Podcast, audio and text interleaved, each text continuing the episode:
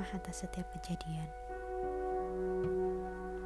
Meski sekarang sulit kita terima, nanti saat hati kita telah lapang dan sepenuhnya ikhlas akan ketetapannya, kita akan mengerti dari sedih.